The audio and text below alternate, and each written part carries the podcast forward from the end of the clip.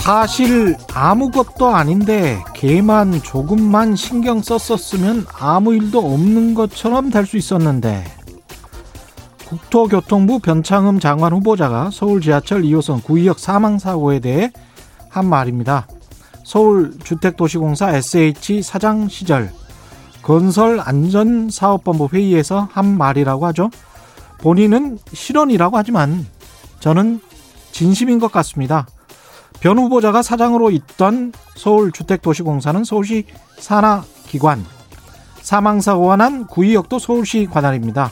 결국 한 젊은이의 죽음을 놓고 서울시 산하기관의 장이 서울시의 책임을 철저히 회피하는 듯한 발언을 한 것이다. 이렇게 볼 수밖에 없죠.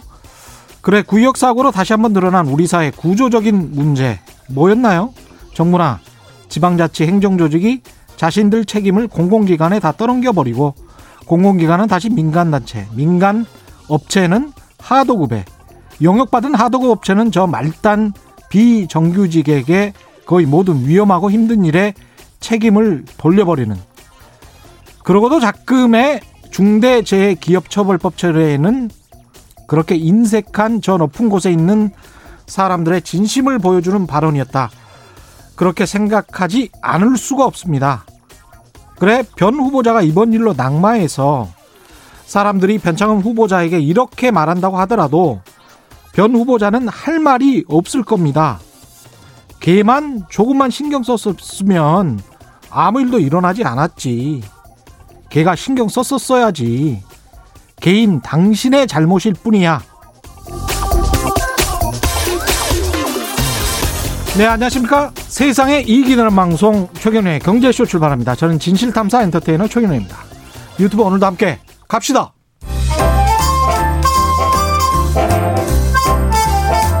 여러분, 선물을 가져왔습니다.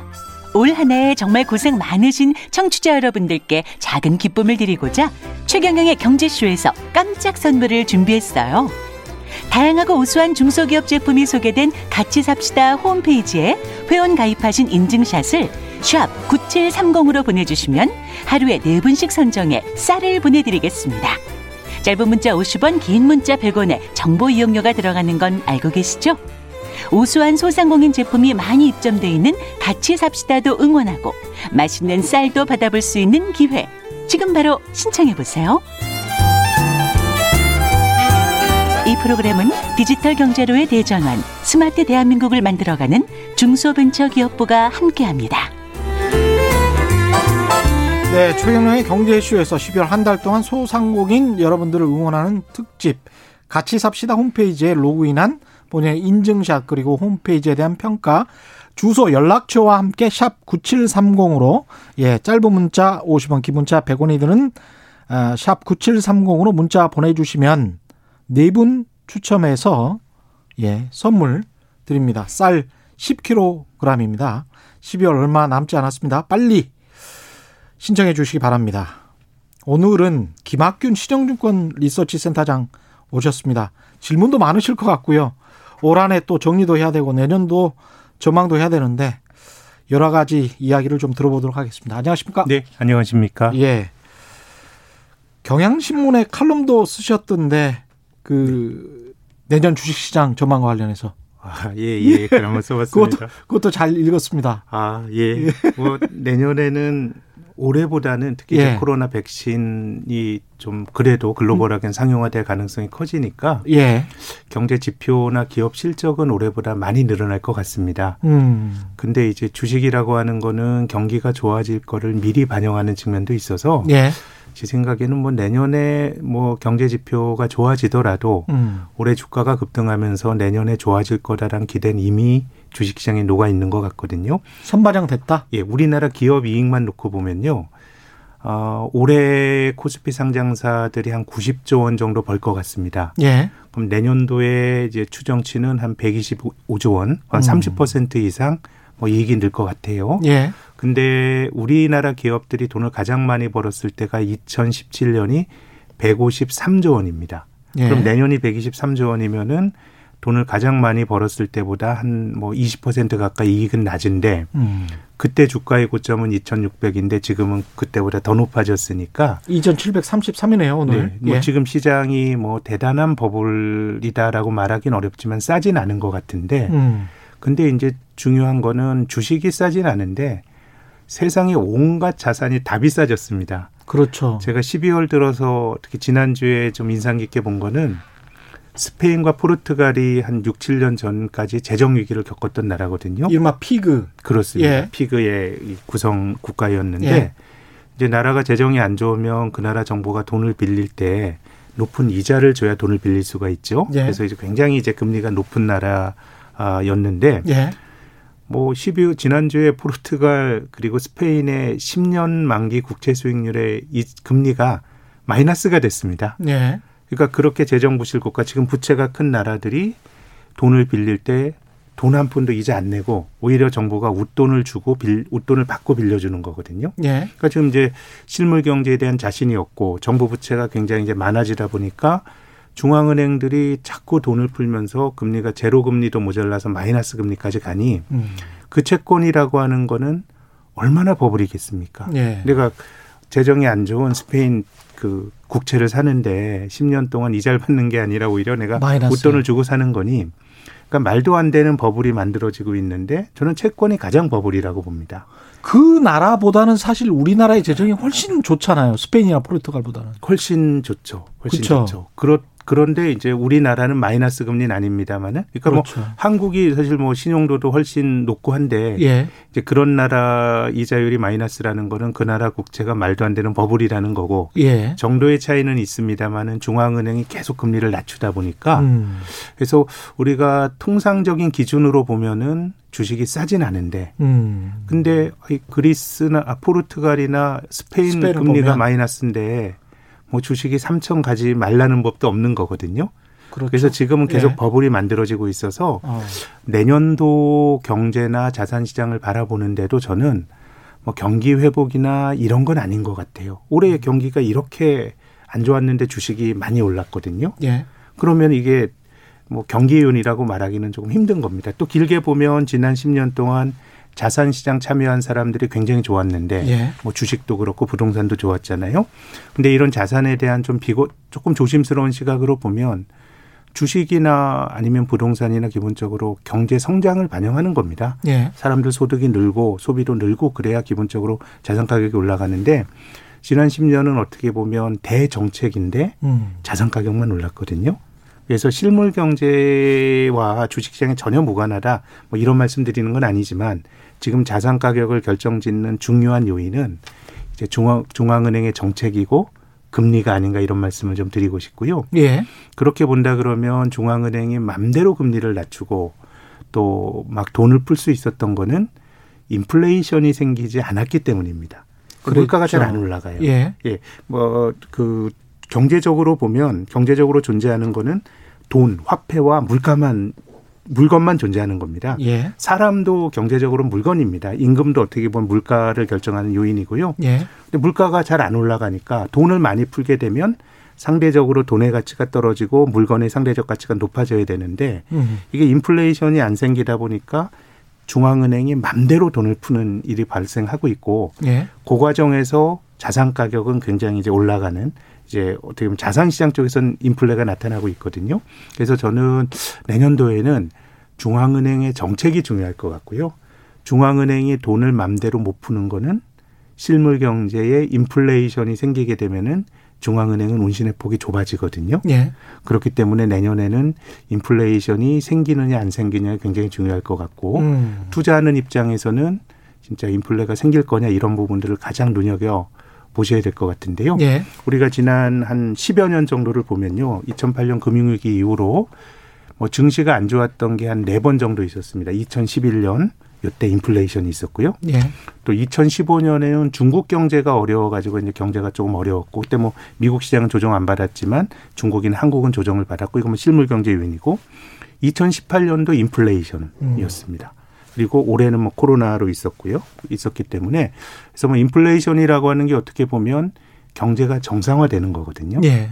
뭐든지 올라가는 게 좋은 겁니다. 음. 너무 속도가 빨리 올라가면 문제지만 인플레이션이 생기면 월급도 올라가고 또 인플레이션이라는 것 자체가 물가가 올라가기 위해서는 사람들이 좀 씀씀이가 있어야 물가가 올라가는 겁니다. 예. 물건 가격이 천 원 되고 천백 원 되고 되는 게 인플레이션인데 천 원 됐다가 천백 원 돼도 그 높은 가격의 물건을 샀을 수 있는 구매력이 존재해야 올라가는 거니까 예. 물가가 올라가는 인플레이션은 실물 경제의 정상화라는 관점에서 보면 굉장히 자연스러운 현상인데 투자하는 관점에서는 오히려 정반대의 모습이 좀 나올 수도 있다라고 봅니다. 이 돈을 이렇게 계속 풀고 금리가 게- 이렇게 낮은 상황, 유럽이나 미국 같은 경우는 거의 이제 마이너스 금리라고 볼 수 있는데 이런 상황이면 한도 끝도 없이 네. 자산 가격이 계속 올라갑니까?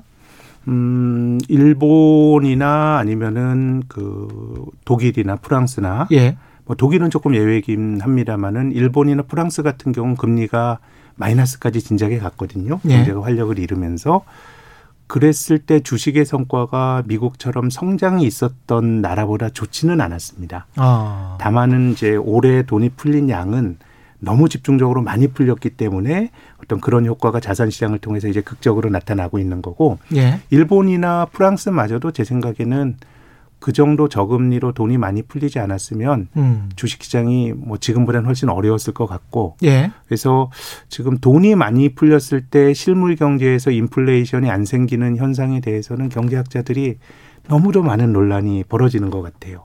아니, 돈을 많이 풀었는데 예. 그러면 상대적으로 물건의 가격은 올라가야 되는데 실물 경제에서는 인플레이션이 안 생기고 이게 자산 시장만 인플레이션이 생기다 보니까 경제학자들 사이에서도 굉장히 이제 논란이 많이 되는데 경제의 정상화라는 관점에서 보면 실물 경제에서 인플레이션이 생기는 게 좋은데요. 2011년이 그랬고 왜냐하면 2008년 금융위기 이후로 경제가 정상화됐고요. 2017년도 한국도 경기가 최근 10년 보면 가장 좋았던 때였습니다. 예. 근데 그때 인플레이션이 생길 때 금리가 올라가면서 오히려 주가가 떨어져 버렸으니 음. 그래서 이제 자산 가격을 설명한 두 가지 요인이 예. 실물 경제가 좋아질 때 주가가 올라간다. 예. 맞는 말이고요. 예. 또 금리가 낮으면 주가가 올라간다. 역시 맞는 말이지만 예. 이두 가지의 경중을 따지면 음. 우리 시대에는 저금리 효과가 가장 크기 때문에 아. 내년에도 인플레이션이 생기느냐가 굉장히 좀 중요한 한 해가 될 것 같습니다. 참 이게 슬프고 아이러니하기도 한 게 실물 경제가 좀 좋아져야 자영업 하시는 분들 특히 네. 이제 내수가 안 좋지 않습니까? 그렇죠. 네. 근데 그분들 입장에서는 실물 경제가 좋아져야 되는데 네. 지금 말씀하시는 거 들어보면 자산 시장에 참여한 주식이나 부동산 투자자들 같은 경우는 이 금리가 계속 유지되고 인플레이션이 일어나지 않아야 네. 본인에게 좋은 그런 상황이네요. 그렇죠. 그러니까 그런 역설이 있는 거예요. 그래서 음. 저는 주가가 올라가는 게 사회적인 부작용이 있느냐라고 보면 저는 별로 없다고 봅니다. 예. 뭐 주가 올라가는 게 무슨 부작용이 있겠어요. 근데 요즘은 조금 이제 보수적인 그 국제기구 같은 데서도 음. 자산시장의 양극화. 어저께 예. 한국은행에서 나온 보고서도 일면 그런 보고를 담고 있었는데요. 이게 뭐 실물 경기가 좋아지면서 주가가 뭐 올라간다 그러면 이게 뭐 무슨 문제가 되겠어요? 그렇죠. 뭐 좋은 일인데 예. 또 실물 경제가 좋아지는 것보다 주가가 전 더 오를 수도 있다고 봐요. 음. 왜냐하면 주식 시장이라고 하는 거는 그 나라 국민 경제에서 가장 좋은 혁신적인 기업들이 음. 지금 이제 거래가 되기 때문에 음. 그런 어떤 좋은 기업들이 프리미엄을 받으면서 주가가 더 올라갈 수가 있는데 근데 지금은 실물 경제는 정체거나 올해로 보면 완전한 후퇴죠. 그렇죠. 미국을 한번 예로 들어볼까요? 지금 예. 미국 주가도 사상 최고치인데 미국이 코로나 팬데믹 이후로 없어진 일자리가 2,200만 개예요. 음. 근데 이제 6월부터는 고용이 개선이 되면서 일자리가 한 1,200만 개 정도 생겼습니다. 예. 아직 1,000만 개 정도 일자리가 이 비어 있는 건데 음. 굉장히 큰 거거든요. 그렇죠. 근데 주식은 사상 최고치를 치고 있으니 음. 지금은 뭔가 이 실물 경제와 자산 시장의 양극화가 너무 심한 것 같고 음. 이거는 불균형을 강화시킬 수밖에 없습니다. 저는 주식은 단돈 만 원 가지고도 살수 있는 주식이 있습니다. 예. 그러니까 저는 소액으로 투자할 수 있어서 주식 투자는 굉장히 전 좋은 투자의 방법이라고 생각하는데 음. 그래도 투자는 돈이 있어야 하는 거거든요. 그렇죠. 예, 주, 그래도. 집 사는 건 예. 돈이 많아야 되고요. 음. 주식은 소액으로 할 수 있더라도 본질적으로 돈이 있는 사람들이 하는 게 자산 시장의 게임의 규칙이거든요. 예. 그러면은 우리가 주식 투자가 대중화됐다. 뭐 미국 같은 나라는 주식 좋아하는 국민이고 음. 또 기업에 이제 고용돼 있는 사람들도 401k나 퇴직연금을 주식시장에 많이 넣으니까 그렇죠.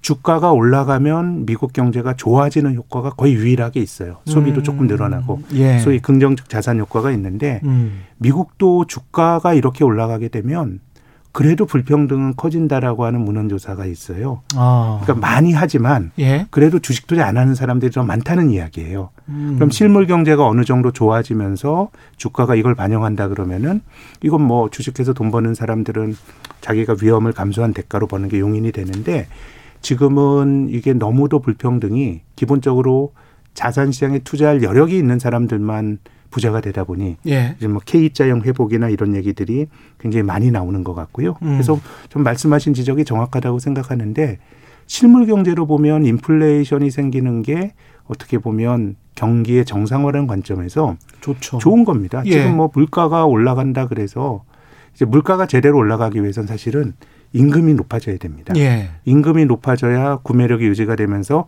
물가가 안정적으로 올라갈 수 있는 거거든요. 예. 근데 뭐 그런 거라 그러면 어느 정도 인플레이션은 경기의 정상화를 반영하는 건데 이제 그렇게 되면 이건 자산시장 참여하는 사람들에겐 또 이게 굉장히 안 좋기 때문에 저는 요즘처럼 자산시장과 우리 보통의 어떤 민생 예. 이런 것들이 제가 증권회사 들어와서 뭐 어느 정도 저는 주식시장이 좀 그 나라 경제의 값들이 거래가 되는 거기 때문에 음. 프리미엄을 받- 받을 수 있다고 보지만은 요즘처럼 이렇게 괴리가 큰 시기는 처음인 것 같습니다. 특히나 우리 기업들 같은 경우는 수출 주도형의 글로벌 기업들이 많지 않습니까? 특히 이제 코스피에 들어가 있는 기업들은 그런 기업들이 많은데 그런 기업들이 또 한국 경제를 움직이고 있습니다. 근데 이제 성장률은 사실은 또 내수가 좀 네. 따라줘야 네. 설비 투자랄지 민간 투자랄지 이런 것들이 좀 있어줘야 네. 건설도 좀 괜찮아야 네. 그래야 이제 경제 성장률은 또 올라가는데 그 둘 사이에 기업 이익은 한정없이 뭐 좋아지는 것 같고 네. 근데 민생 경제는 말씀하신 대로 별로고 네. 이런 2021년을 맞이할 것 같아서 그러면은 경제가 좋다고 해야 되는 겁니까? 이게 나쁘다고 해야 되는 겁니까? 뭐 주식 시장은 좋고 음. 경제는 좋다고 말하기 어렵고요. 음. 근데 지금과 비슷한 일이 저는 1920년대와 약간 기시감을 느낍니다. 아. 그때가 뭐 우리는 이제 일본의 식민지였지만은 예. 미국은 재즈 시대라 그래서 1900년대요? 1920년대 20년대 기술의 예. 진보가 있었습니다. 예. 전기가 대중화되고 또 자동차가 보급이 됐었죠. 음. 포드 자동차 같은 돈을 굉장히 많이 벌고요. 예. 그 장에서 기술, 그 과정에서 기술 낙관주의가 있었고요. 음. 지금 우리가 뭐 테슬라라든가 구글이라든가 이런 기업들을 보면서 느끼는 게 결국은 기술 낙관주의인데요. 그렇죠. 그때도 비슷한 어떤 상황이었고 음. 그리고 그 당시에도 뭐 미국의 플로리다 집값 같은 경우 뭐 말도 안 되게 올랐다고 하더라고요. 예. 그래서 결국은 이제 20년대가 뭐 재즈 시대라고 하는 굉장히 미국이 흥청망청했던 시대였지만 음. 자본주의 만들어지고 가장 불평등이 커졌던 시기였습니다.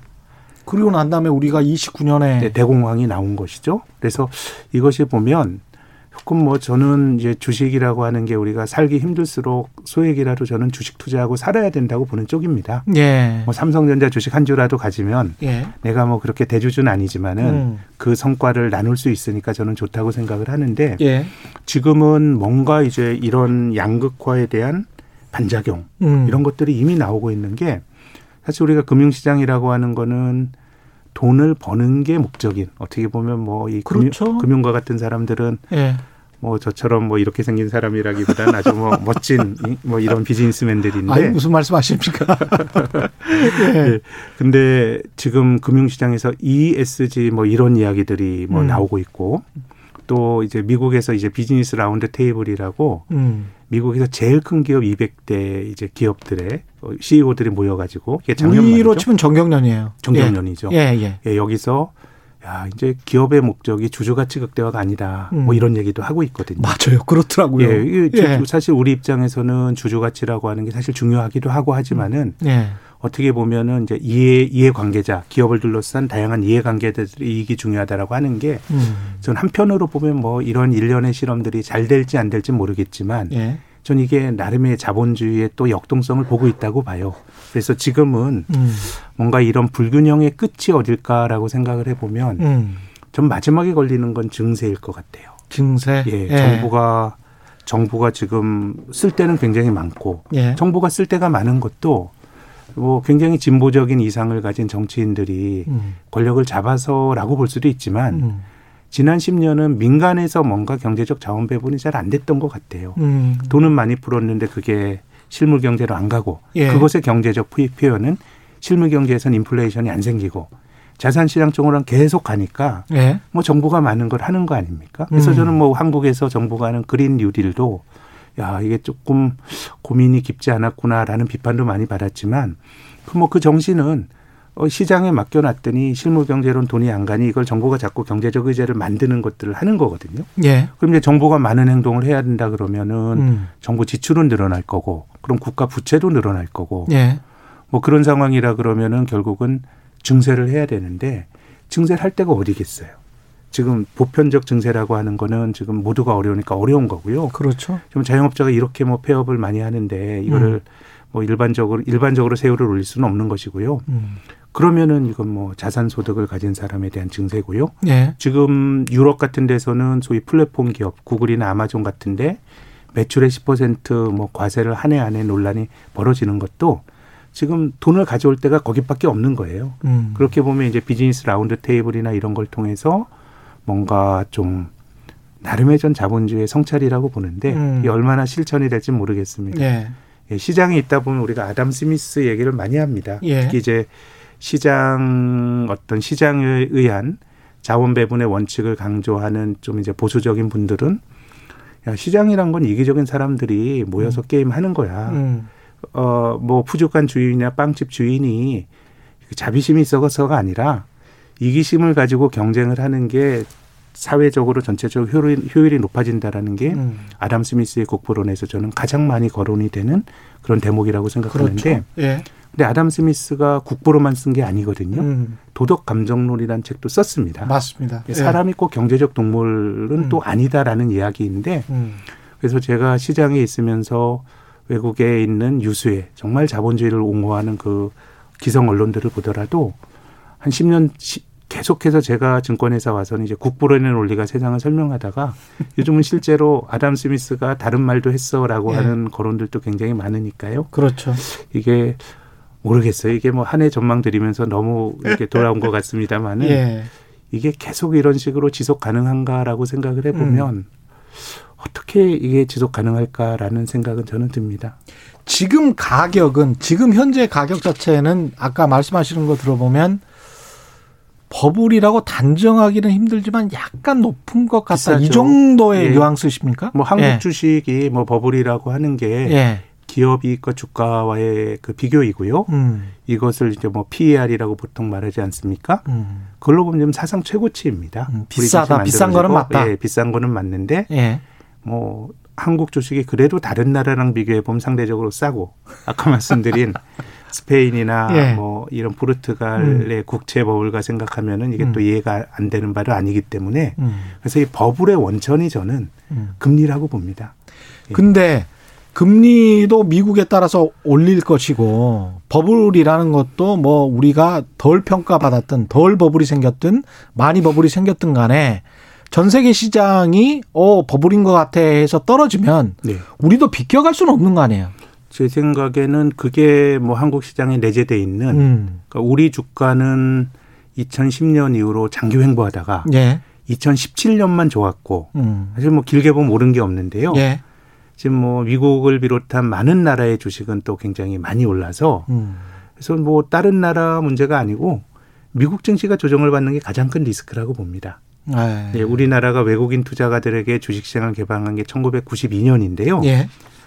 미국 시장이 좋았을 때 한국 시장이 어려웠던 경우는 너무 많습니다. 뭐 최근 몇 년이 그랬잖아요. 그랬죠. 그러니까 뭐 한국 주식 투자 안 하시고 음. 어, 참다 못한 개인 투자가 분들이 이제 뭐 해외 주식을 미국 주식을 하셨던 거고요. 예. 우리나라가 98년에 외환위기를 맞았지만 미국 증시는 강세장이었습니다. 음. 그러니까 미국이 좋을 때 한국이 안 좋았던 사례는 많은데 미국이 안 좋았을 때 한국이 좋았던 사례는 딱 한 번밖에 없습니다. 그때가 2001년 4분기와 2002년 1분기인데요. 예. 그때가 한국과 미국 증시 뭐 독립, 뭐 디커플링, 탈종조와 이런 얘기들이 나왔는데 그때 한국이 좋을 수 있었던 거는 우리가 외환위기 직후에 어, 외환위기에서 빨리 나오기 위해서 당시 이제 정권에서 내수 보양책을 만들면서 내수 버블이 만들어졌죠. 카드 버블 같은 겁니다. 예.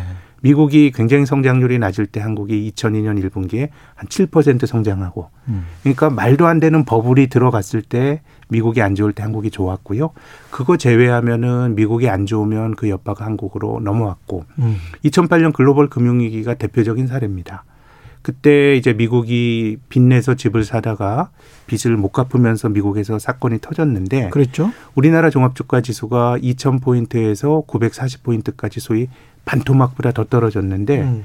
우리가 2008년도에 한국 경제를 회고해 보면 주가 지수의 반토막을 설명할 정도로 뭐 그렇게 경제가 나쁘지 않았거든요. 그 정도는 아니었어요. 네, 이건 예. 뭐 우리나라 개방화의 결과죠. 음. 시장을 많이 개방해 놓으니 돈과 돈이 얽혀 있고 중심부 시장에서 이제 불이 나면 그게 주변부로 번지는 형태였기 때문에 음.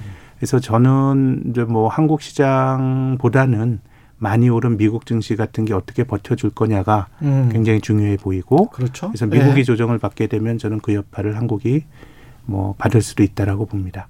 그렇게 봤을 때 내년에 증시 향방은 어떤 뭐 밴드나 수치로 이야기를 하실 수 있을까요? 아니면 어떻게 보십니까? 저희들은 뭐 사실 뭐 너무 틀리기도 해서 그렇지만 뭐 주가지수 전망은 하지 않는데요. 예. 뭐 지금처럼 계속해서 뭐 금 저금리가 유지가 된다 그러면 혹은 마이너스 금리가 유지가 된다 그러면 시장은 쉽게 빠지지 않을 것 같습니다. 음. 또 위쪽으로 기회를 볼 것 같은데 예. 근데 내년이라는 시기는 인플레이션이 생길 수도 있는 시기입니다. 왜냐하면 인플레이션은 물건 가격이 올라가는 건데 예. 경제 활동이 정상화되면 물건 가격이 어쨌든 물건에 대한 수요가 생기면서 인플레이션이 생길 수가 있는 겁니다. 음. 근데 뭐 코로나 백신이 개발이 되고 하다 보면 뭐 내년도 성장률이 올해보다 개선이 될 거라고 말씀을 드렸는데 어 인플레이션이 생길 수가 있고요. 예. 특히 저는 미국에서 보복 소비가 굉장히 세게 나올 수도 있다고 생각합니다. 어. 어떤 의미냐면 지금 미국 가게가 예. 물건을 살 수 있는 축적해 놓은 여력이 굉장히 많아졌습니다. 우리가 저축? 예. 저축입니다. 예. 소득에서 소비를 뺀 게 저축 아닙니까?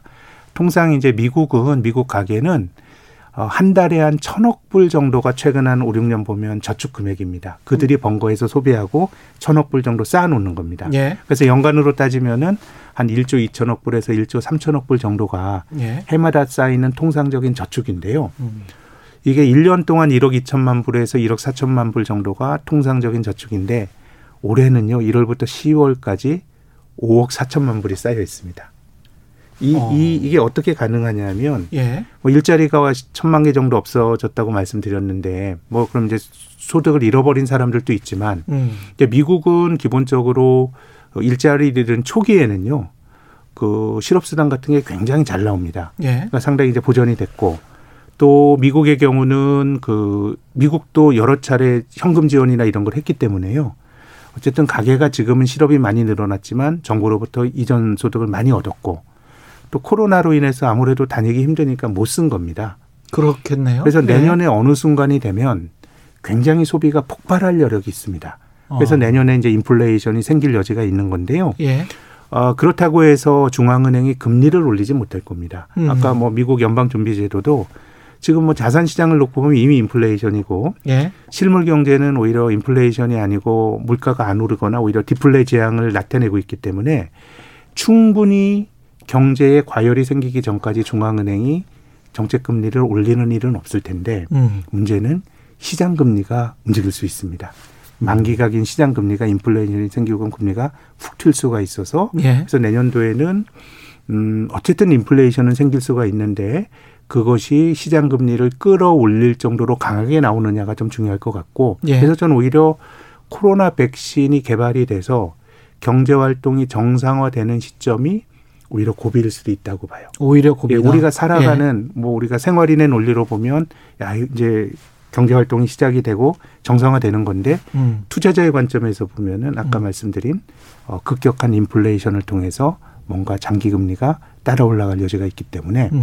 내년엔 경제 활동이 정상화되는 시점이 오히려 조심스러운 국면이고요. 그래서 정책 측면에서도 말씀드리고 싶은 거는 내년에는 미국 정부가 너무 과하게 정책을 하면 안 될 것 같습니다. 미국 정부가 예, 왜냐하면요. 제가 2018년도 글로벌 경제가 미국 경제가 인플레이션이 생기면서 어, 비교적 주식시장이 어려웠던 해라고 말씀드렸는데 네. 2018년 인플레이션의 저는 주범은 트럼프 대통령의 감세였다고 생각합니다. 어. 트럼프 대통령이 2017년 말에 세금을 많이 깎아줬거든요. 예. 그때 미국 경제가 전 세계에서 제일 좋았습니다. 음. 민간의 활력이 있는데 그걸 감세까지 해주니 음. 2018년에 물가가 확 올라가 버리면서 금리가 많이 뛰면서 주식도 조정을 받았거든요. 예. 예, 그런 관점에서 보면 내년도에는 정책에 힘이 있지 않더라도 음. 지금 백신만 제대로 미국 사람들이 맞아도 어쨌든 인플레가 얼마나 생길지 모르겠지만은 인플레이션이 생길 수 있는 환경인데요. 음. 근데 지금 이제 민주당 바이든 정권이 민주당은 기본적으로 정부가 많은 거를 해야 된다고 생각하는 정권이고 이번에 그 선거 캠페인 과정에서도 정부 지출에 대한 플랜이 너무너무 하고 싶은 게 많습니다. 그렇죠. 예, 그래서 만약에 내년도에 어, 과도한 경기 부양책이 만들어지게 되면 음. 2017년에 어, 트럼프의 감세와 2018년의 인플레이션은 정치적으로 보면 우파가 만든 인플레이션이고 음.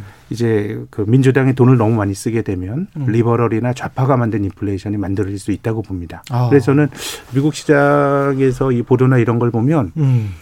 상원을 이번에 이제 미국 선거에서 지금까지 보면 이제 민주당이 가져올 거라는 기대가 있었지만 예. 여전히 공화당이 이제 다수 의석을 가지고 있고 조지아주요. 이, 예. 어, 1월 달에 조지아주 두 석이 있죠. 예. 이제 결선 투표에서 민주당이 다 이기게 되면은 음.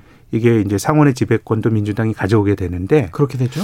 어 저는 투자자들 입장에서는 오히려 공화당이 특히 뭐 내년 한 해만 놓고 본다 그러면은 음.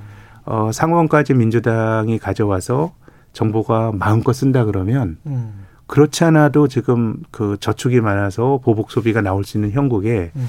전 2018년과 같은 환경이 만들어질 수 있다라고 생각이 되고요. 야 오히려 경기 과열을 걱정하시네요 지금. 일시적으로는 그런 거죠. 어. 뭐 물론 이제 뭐 구조적으로 경기가 좋아질 거야, 예. 구조적으로 인플레이션이 생길 거야라고 하는 거는 음. 다른 차원의 문제인데 음. 뭐 주식이 뭐 올해 이렇게 뜀박질을 했다 그러면 예.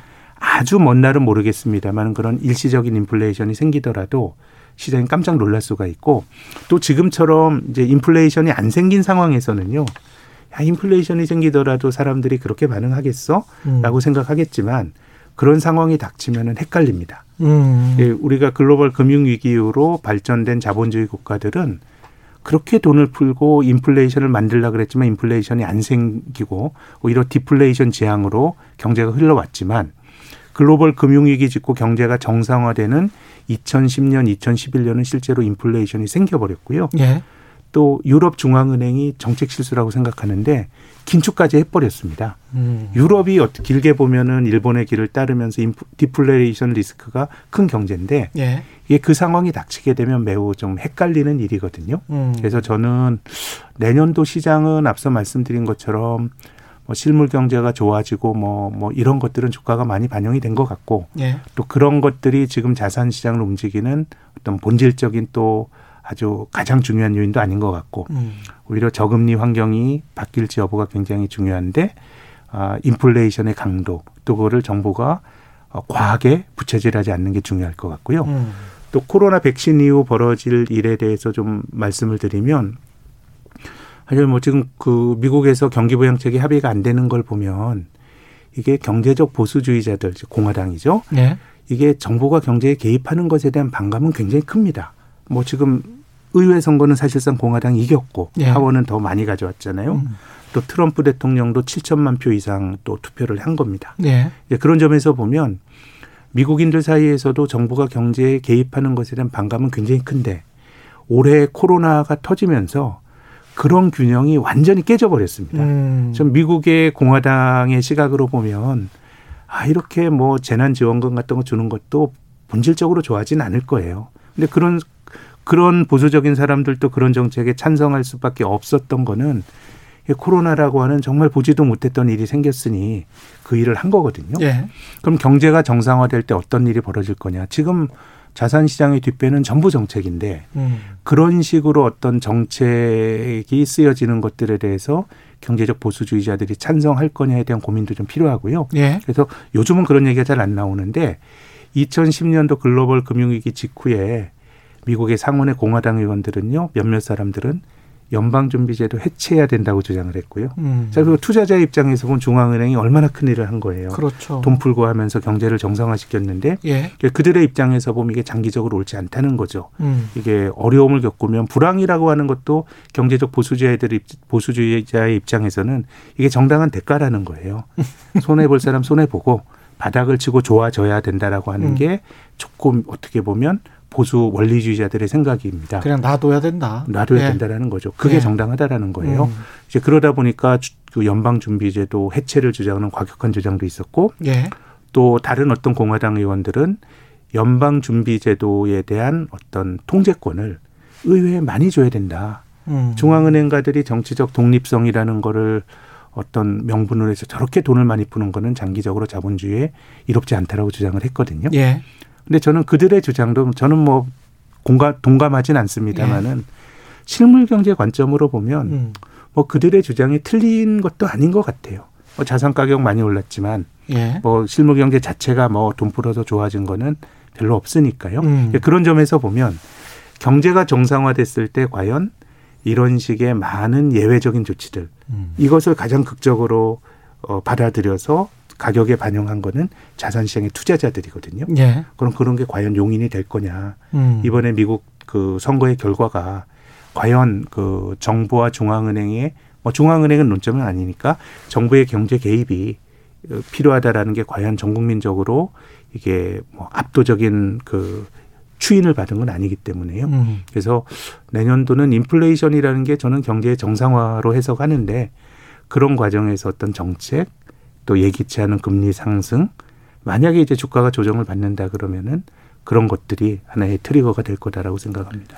이 인플레이션이 올 경우에 어떻게 어떤 상황이면 그나마 그래도 좀 낫고 그 부채가 좀 없어야 되는 겁니까? 인플레이션은 부채가 부채가 많을 때 인플레이션이 필요합니다. 예. 이 인플레이션은 아, 물건의 가격 가치가 올라간다는 얘기니까 뒤집어서 말하면 돈의 가치가 떨어지는 거거든요. 예. 그래서 지금 전 세계가 인플레이션을 만들려고 노력하는 이유도 예. 어, 많은 나라의 정부가 부채가 많습니다. 음. 부채는 돈으로 갚아야 되는 거잖아요. 그렇죠. 그래서 돈의 가치가 떨어지는 인플레이션이 만들어지게 되면 음. 이건 어떻게 보면은 부채의 실질 상환 부담을 이제 낮출 수가 있기 때문에 음. 많은 나라의 정부들이 글로벌 금융위기 이후로 인플레이션을 만들려고 노력을 했는데 예. 근데 인플레이션이 잘 안 생겼죠. 뭐 구조적으로 보면 그렇죠. 실업의 문제가 저기 예. 고령화의 문제가 있을 테고요. 예. 또 중국이 세계화 어쨌든 뭐 인건비가 높아지긴 했습니다마는 음.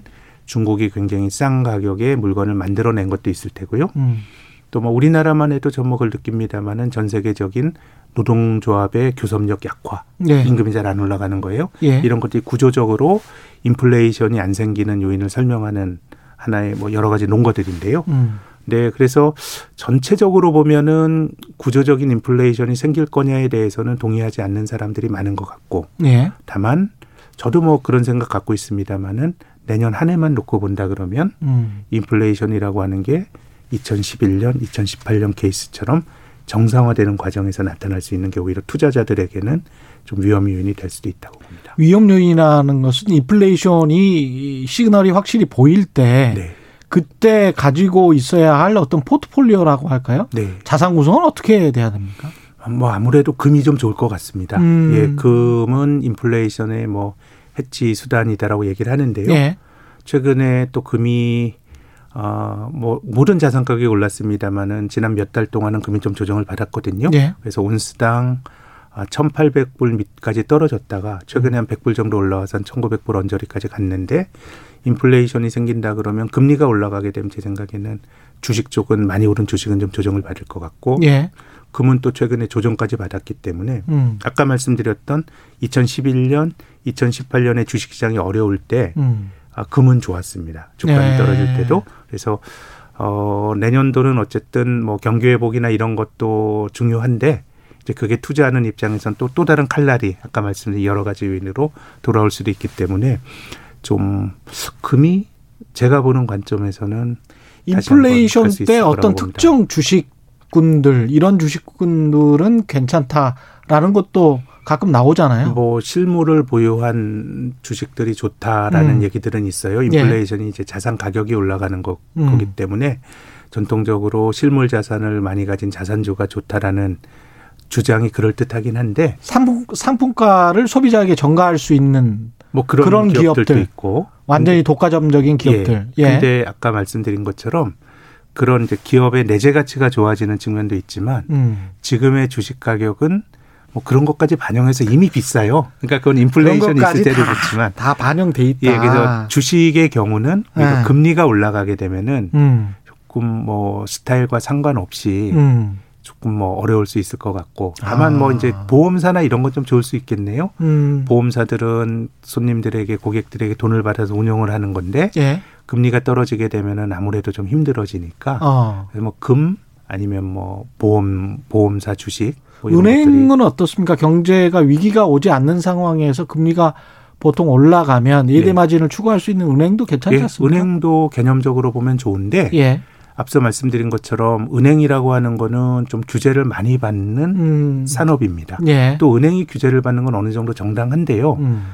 어, 우리가 이제 제조업과 은행을 비롯한 금융회사를 이제 염두에 두면요. 예. 보통 우리가 사업을 하는데 미치는 사업 미천을 재무적으로는 자기 자본 이렇게 얘기를 하거든요. 그렇죠. 자본금 이렇게 얘기하는데 제조업은 그 사업 미천 자본금을 자기 돈 갖고 하는 겁니다. 그러니까 사업 그렇죠. 미천은 내 돈 갖고 하느냐 빌려서 하느냐거든요. 예. 제가 숫자가 정확한지 모르겠는데 우리나라 상장 제조업체들의 자기 자본은 한 1,600조 원 정도 되는 것 같고 음. 부채는 한 1,900조 원 정도 되는 것 같습니다. 예. 그러니까 내 돈 주주돈 1,600조 원 예. 그리고 빌린 돈 1,600조 원 가지고 예. 합쳐서 사업을 하는 거거든요. 예. 거의 규모가 비슷하죠. 음. 근데 우리나라 제조업체는 아 저 그 금융 회사들은 자기 자본은 한 200조 원, 예. 부채는 한 1000조 원이 넘을 거예요. 보험회사가 자기 돈 가지고 사업하는 게 아니잖아요. 그러네요. 손님들 돈 가지고 하는 예. 거다 보니까 예. 이거는 규제를 많이 받을 수밖에 없습니다. 음. 그래서 지금 정부 입장에서는 뭐 코로나나 여러 가지 지원이나 이런 게 있는데 음. 은행이 주주들에게 배당 주는 것도 사실은 조금 껄끄럽게 보는 거죠. 그래서 음. 우리나라에서도 금융감독기관이 은행주들 배당하는 거 좀 자제해야 된다. 그렇죠. 주주들 돌려주는 예. 것보다 은행이 돈을 가지고 있어서 필요할 때 써야 된다는 생각인 거고. 그런 말 했었죠. 예. 예, 뭐 최근에 벌어진 일이고 음. 코로나 팬데믹 국면에서도 금년 봄에 유럽에서도 은행의 배당주 자제, 배당 자제 권고 같은 거 있었거든요. 예. 그렇게 본다 그러면 은행도 금리가 조금 올라가면 뭐 예대 마진이 개선되는 건 맞는데 조금 규제 리스크가 지금처럼 음. 정부가 많은 걸 해야 되는 상황에서는 규제 리스크가 있어서 예. 다른 금융업종보다 그렇게 많이 오르기는 힘들 걸로 봅니다. 예. 질문이나 문자가 좀 와 있는데요. 9348님, 수신료 내는 보람이 있네요. 감사합니다. 가려운 거 긁어주는 듯한 훌륭한 강의를 듣는 느낌. 감사합니다. 67, 6787님, 저는 남편 몰래, 왜 몰래 하셨어요? 그냥 떳떳, 떳떳이 하시지. 예, 남편 몰래 주식을 조금 샀는데, 사고 나니까 계속 내려가고 있어요. 그냥 묻어둬야 하는지, 손절해야 하는지, 떨어지니까 마음이 불안합니다. 종목을 모르니까 뭐 답을 네. 해드릴 수도 없고. 참 힘든데요. 근데 예. 제가 그 질문에 대한 답은 아닌데요. 예. 제가 앞서서 이제 주식시장이라고 하는 거는 가장 혁신적인 그날의 혁신적인 기업들의 거래가 되는 거니까 예. 우리가 느끼는 최강 경기보다는 좋다라고 말씀을 드렸는데 음. 우리나라 주식시장에서 거래가 되는 종목이 코스닥과 코스피를 합치면 2천 개 정도 되거든요. 예. 근데 상대적으로 괜찮은 기업들이 상장이 되지만 음. 지금과 같은 저금리 하에서도 음. 영업이익으로 이자를 못 내는 기업이 전체 상장 제조업체 한 40% 정도가 되고요. 예. 그러니까 뭐 내년에 뭐 기업이익이 늘어나고 이게 다 윗단에 있는 기업들의 이야기고요. 음. 그리고 또 우리나라 이제 종합주가지수라는 것 자체가 시가총액식으로 산정이 되니까 상장에서 거래되는 종목은 800개지만 예. 그 800개 종목이 종합 주가 지수에 동일한 가중치로 영향 주는 게 아니고요. 음. 삼성전자 한 종목이 20%가 넘고 그렇죠. 우리나라를 대표하는 100개 종목이 전체 코스피의 83%를 설명합니다. 음. 그러니까 우리나라 종합 주가 지수라는 건 윗단에 100개만 잘 나가면 뒤에 한 500개가 아무리 어려워도 주가 지수는 이제 오를 수 있는 구조인데 올해 주식 시장에 뭐 주가로만 놓고 보면 이렇게 뭐 주가 양극화가 컸다라고 말하기는 어렵지만 이제 주가가 많이 올라서 앞으로 보면 기업의 펀더멘탈이나 이런 것도 어느 정도 장기적인 주가에 당연히 영향을 줄 텐데 예. 어떻게 보면 이게 올해 주식시장이 좋았지만은 이 온기가 온목으로 많이 퍼졌다고 말하기는 힘듭니다. 그럼요. 예, 투자하는 예. 입장에서는 또 냉정하게 보면 또 지뢰밭이 있는 겁니다. 음. 예. 최종욱님은 지금 풀린 돈이 돈의 비중을 몇 해 전과 비교해 보면 주가는 버블이란 생각이 안 듭니다. 그만큼 돈의 값어치가 떨어졌으니 당연히 자산 시장 음. 중 주식이 오르는 것이 당연하다고 봅니다. 이렇게 지금 생각하시고 계속 투자하시는 분들도 네, 많고 사실 제 말씀도 그 말씀인데 예. 근데 이제 풀린 돈이 이 중앙은행이 돈을 풀었을 때는 음. 어, 주가가 올라가는 거에 대해서 중앙은행이 반대할 리는 없지만 그 돈이 이렇게 자산 시장으로만 돌아야 돌 거라고 생각도 못 했을 테고 음. 좀 이제 실물 경제와 자산 시장에 좀 불일치는 있는 것 같고 그렇기 때문에 어떻게 보면 우리가 투자하고 살아야 되는 이유가 될 수도 있을 거예요. 예. 어쨌든 뭐 되는 쪽으로 우리가 기회를 보는 거는 현명한 선택인데 생존이나 방어적 투자일 수도 있습니다. 이게 어떻게 보면. 뭐 그렇죠. 예. 예. 어떻게 보면 뭐 이런 거죠. 제가 뭐 네이버나 삼성전자 같은 기업에 뭐 나이 50 넘어서 취직도 못할 테고 그런 훌륭한 기업을 창업하지도 못할 텐데 예. 뭐 주식을 산다라는 거는 그 성과를 나누는 거니까요. 그렇죠. 저는 뭐 나름 좋은 거긴 한데 예. 앞서 말씀드린 것처럼 이게 너무 요즘 저는 불균형이 심한 것 같아서 음. 언제까지 주주들만 계속해서 이렇게 좋은 세상이 지속 가능할 거냐란 걱정이 좀 들고요. 제가 장기적으로 증세를 말씀드렸는데 음. 한국이 뭐 부동산 과세는 너무 논란이 많지만 예. 어쨌든 자산 소득에 대해서 과세 움직임 계속 있는 거고요. 음. 주식도 우리가 주식으로 돈 번 거 그 돈 안 내다가 음. 2023년부터 양도 차익 과세를 또 하거든요. 하겠죠. 큰 예. 방향이 전 이런 쪽이라고 봐요. 아. 그래서 지금은 여유가 있는 쪽에 대해서는 증세 뭐 칼날이라고 하면 맞을지 모르겠지만 음. 칼날이 오는데 지금 뭐 잘 나가는 황이란 기업들도 그런 규제를 좀 받고 있다고 생각이 되고 예. 장기적으로 보면 저는 이런 상황이 계속이 된다 그러면 투자자들에게 저는 뭐 내년의 리스크는 인플레이션이라고 말씀드리고 싶고 음. 보다 장기적인 리스크는 저는 증세 리스크라고 생각합니다. 증세 예. 리스크다. 예. 5757님 이렇게 괴리가 큰데 주식장이 한번 하락이 오면 엄청난 대하락이 나올까요? 장이 많이 불안한 시그널이 계속 나오고 네, 있었어요. 참 근데 예. 저도 뭐 시장이 보면 이게 아이 과하게 오른 것 같은데 음. 뭐 그러면서 10년이 온 거거든요.